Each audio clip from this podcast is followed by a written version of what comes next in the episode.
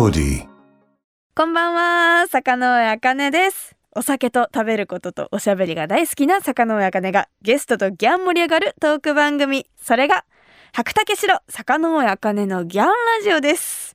さて、最近の私なんですが、前回あのゲストで来てくださったコロッケさんと早速ご飯に行ってきました。早ーって感じなんですけど、もうね、熊本人早いですよ、そういうの。飲み行くばいって言って、すぐ連れてってくれました。場所はですね、コロッケさんがラジオでもお話しされてた自分がデザインしたお店で、みたいな感じでおっしゃってたじゃないですか。あそこに私も連れてってもらったんですけど、ギャーン豪華だった。なんここって。私こんなとこ行ったことない。これコロッケさんがデザインしたの？みたいな感じのお店で、ギラギラでしたね。まあでもそんな中、あの、一緒に白をいただきましたね。結局。やっぱ熊本人はこれよねって言って。いやでもね、ギャンラジオをきっかけにこうやってプライベートでも仲良くしてくださる方もいて、すごい嬉しいなって思います。それではこの後ゲストが登場。熊本出身の漫画家、魚住亜美さんとおしゃべりしていきます。ちょっとなかなか漫画家の方とお会いすることがないので、ちょっと魚住さんどういう方なのかなって、そういうところも楽しんでいろいろお話できたらなっていうふうに思います。私のおしゃべりが、あギャン、コギャン、ソギャン、ドギャン言っても、最後の最後までお付き合いください。白竹城、坂上茜のギャンラジオそれでは、本日のゲストをご紹介します。私と同じ熊本出身の漫画家、魚住亜美さんです。今日は熊本からのリモート出演です。こんばんは。こんばんは。よろしくお願いします。よろしくお願いします。じゃあもう早速、初めましてを記念して、今日はね、この番組には初、白竹薫で乾杯していこうと思います。はーい。先生もお持ちですか？私は今日ちょっとジャスミン茶割りでいこうと思います。一緒です。あジャスミンティー割りです。やっぱいいですよね、香るとジャスミンティーとの相性。では、乾杯乾杯 あー飲みやすい なんか毎週毎週白飲んでたからこそすごい違いがわかります飲みやすさは変わらずすごい華やかでちょっと華やかですよね。女子会気分な感じがしますうん、わかります。リモート飲みみたいですねうん。じゃあちょっとあの私から軽くご紹介させていただきますね、えー、魚住亜美さんですが熊本県熊本市在住の漫画家さんで熊本を舞台にした作品を発表し続けています。最新刊は全4巻からなる三日月と猫。こちらは2019年アンアン猫漫画大賞を受賞しました。ということであの私も読ませていただきました三日月と猫。あのすごく面白かったです。本当に現代の多様性みたいなものが描かれていて今自分が抱えてるコンプレックスだったり悩みだったりなんかそういう葛藤とかも肯定してくれるような作品で人疲れした時とか なんか気持ちリセットしたいなって時とかにこう繰り返し読み返したくなるような作品でした。めっちゃ嬉しいです。ありがとうございます。やいやこちらこそありが。とうございます。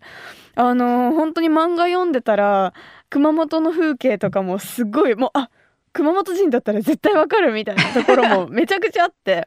あのそれこそあの長崎書店がある上通りのところだったりあとあの宮原のスーパーとプロントがある下通りの道だったり あとあの鶴屋百貨店とあの大文字があるあのちょうど交差点のところだったりあーここここってすごい思いながら あとなんかすっごい個人的にめちゃくちゃツボだったのがご両親が来た時にすごい熊本弁喋るじゃないですか。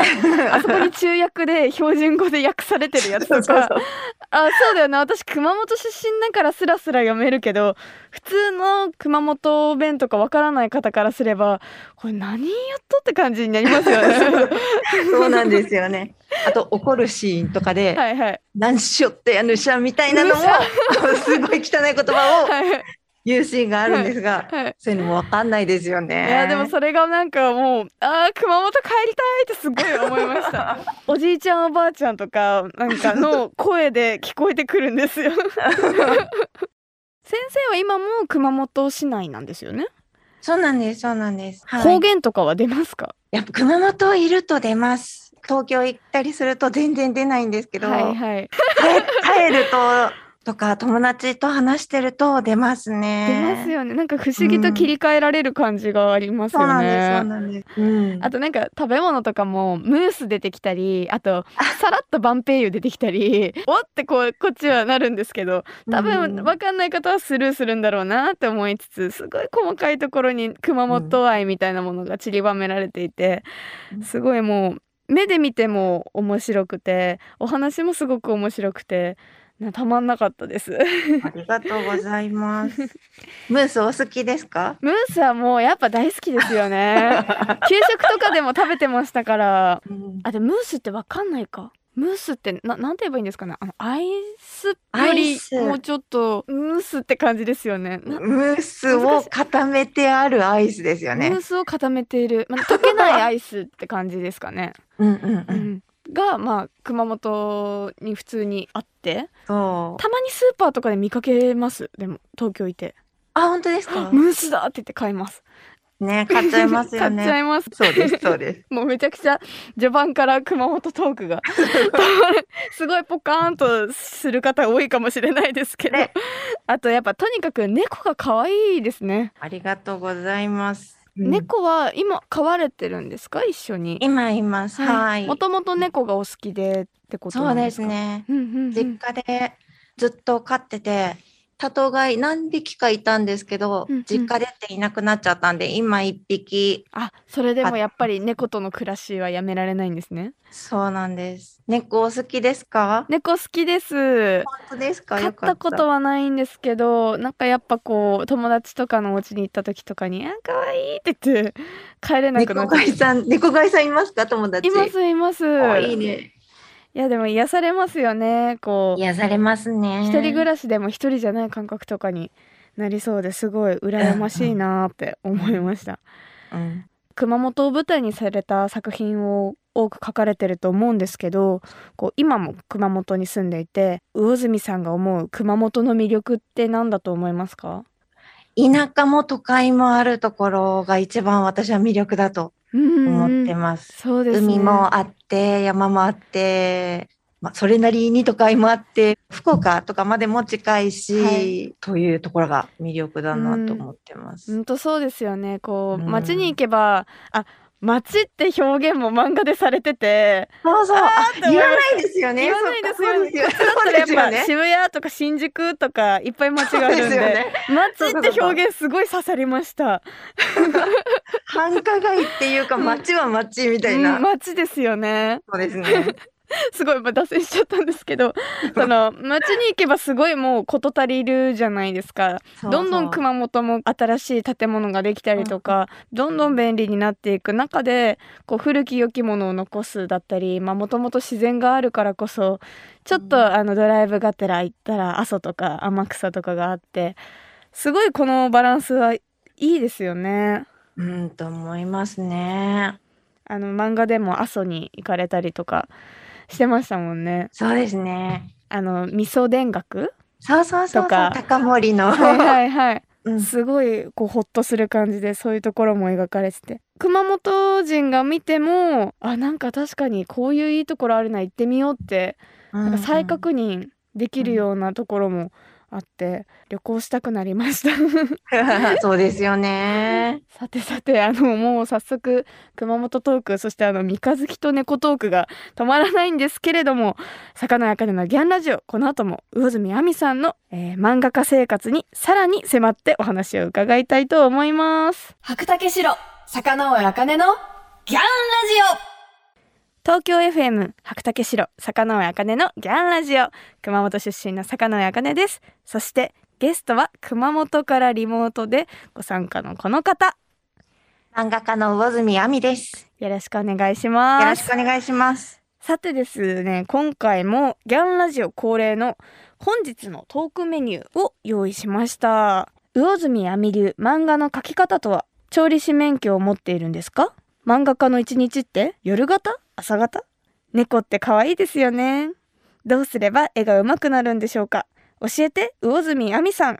という感じになっております。まずは魚住亜美流漫画の描き方とは？はい。って。ところをちょっと聞いていこうと思うんですけど漫画ってどういう感じで普段描かれるんですか、漫画家によって全然違うんですけど、んうん、私の場合は、まずなんとなく書きたい方向性とかストーリーがあって、それに合わせて、なんとなく、例えば3人暮らし、男女、うん埋められない孤独がテーマみたいながあって、そこに沿うキャラクターを作っていく感じです。あーじゃあまず大きいテーマから細分化していって、話が作られていくって感じなんですはい。じゃあ今回の三日月と猫はテーマっていうのは何だったと思うんですか？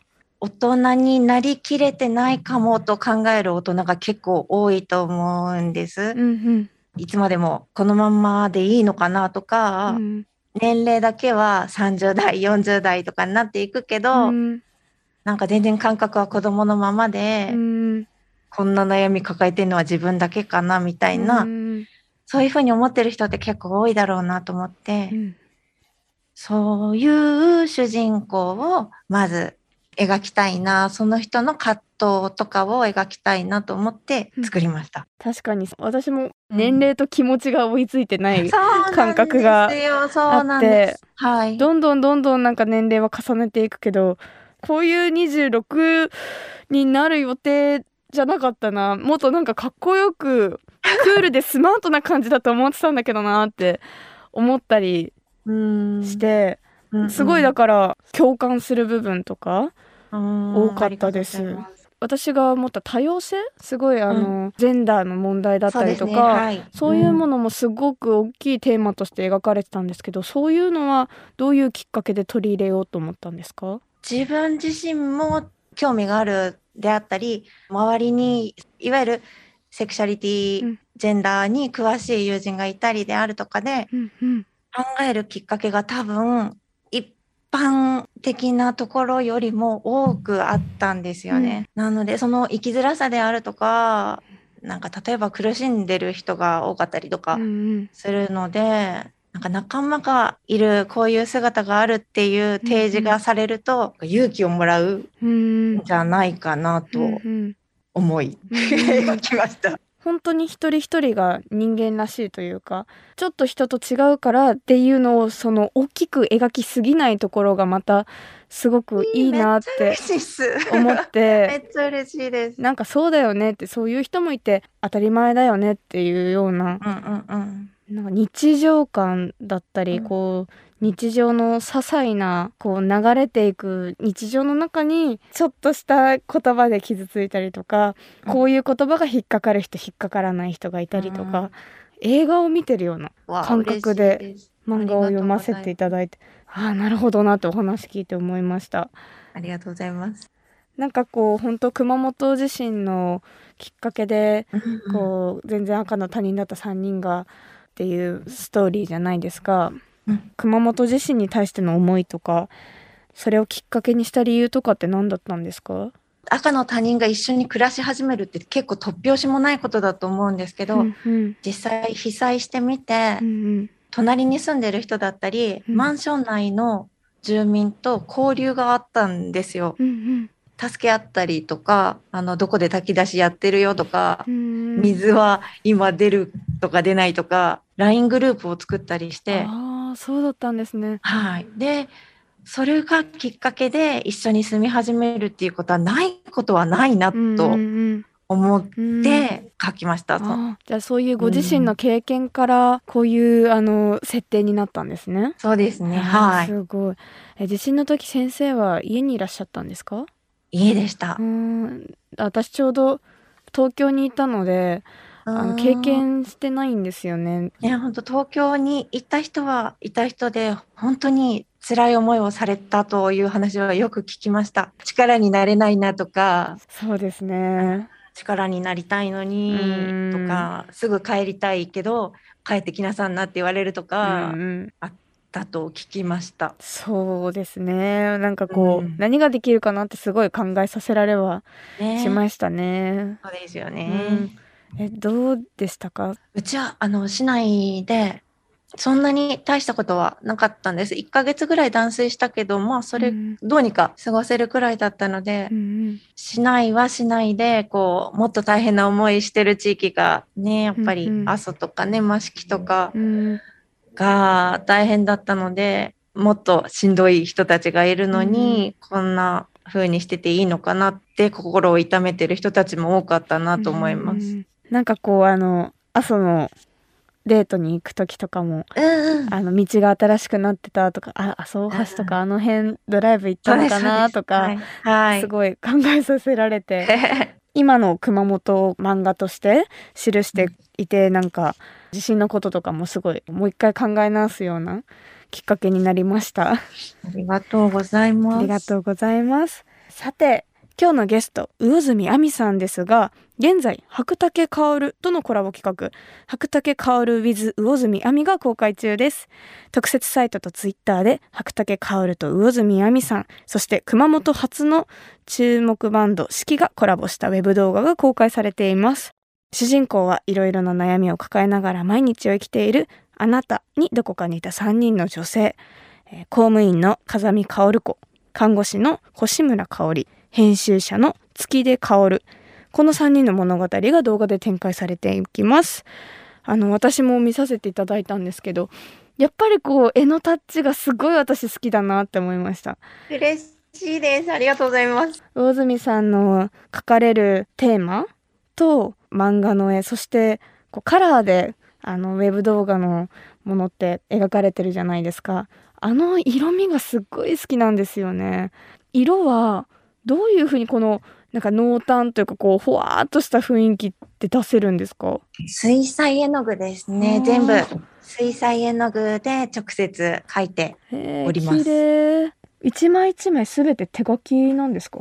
そうなんです。わあじゃあすごく時間かかりますよね。デジタルでやってくれるとはい。割と助かるみたいな話は制作会社の方に伺ったんですけど、はいはい。このにじむ表現とかがなかなかデジタルだと出せなかったので、うん。アナログで描いてもいいですかと。わあじゃあもうこだわって描いて一枚一枚なんですね。そうなんです。だからでもこのなんか柔らかさみたいなものがアナログだからこそ出るのかもしれないですねすごい素敵でしたありがとうございます。えーでは白竹薫 with 魚住亜美でもフィーチャーされている熊本のバンド四季の楽曲をお届けしますじゃあ魚住さんの方から曲の紹介お願いしてもいいですか？えっ、と、香る動画では、ハイボールを担当しております。天真爛漫で甘く見られがちな星村香織の曲で、式で、日々これ口実、お願いします。よはい。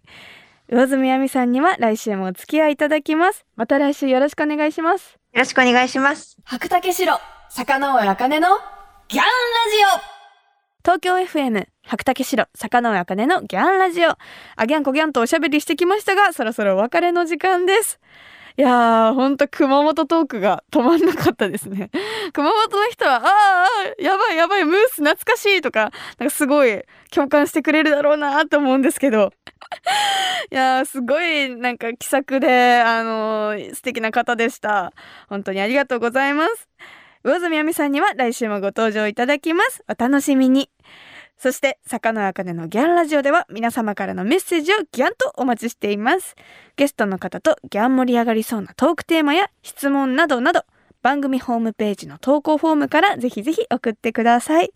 またラジオネームしんちゃんさんからいただきました。ありがとうございます二日酔いでもう飲まないと決心して夜には飲んでいる。なんていう酒飲みあるあるも募集しています。飲んでちょっとね飲みすぎて残った時はあ反省だなって思うんですけどやっぱね楽しいと飲んじゃうんですよね。向かい酒ね。やっちゃうな。というわけでお酒好きの皆さんぜひあるあるネタを教えてください。メッセージを送ってくれた方の中から毎月10名様に白竹白をプレゼントします。プレゼントご希望の方は投稿フォームのコメント記入欄に住所、氏名、電話番号も忘れずに書いて送ってください。当選者の発表は商品の発送をもって返させていただきます。なお、当選者は20歳以上の方に限らせていただきますのでご了承ください。それではまた来週お相手は坂野茜でした。最後は熊本弁でお別れしましょう。ならね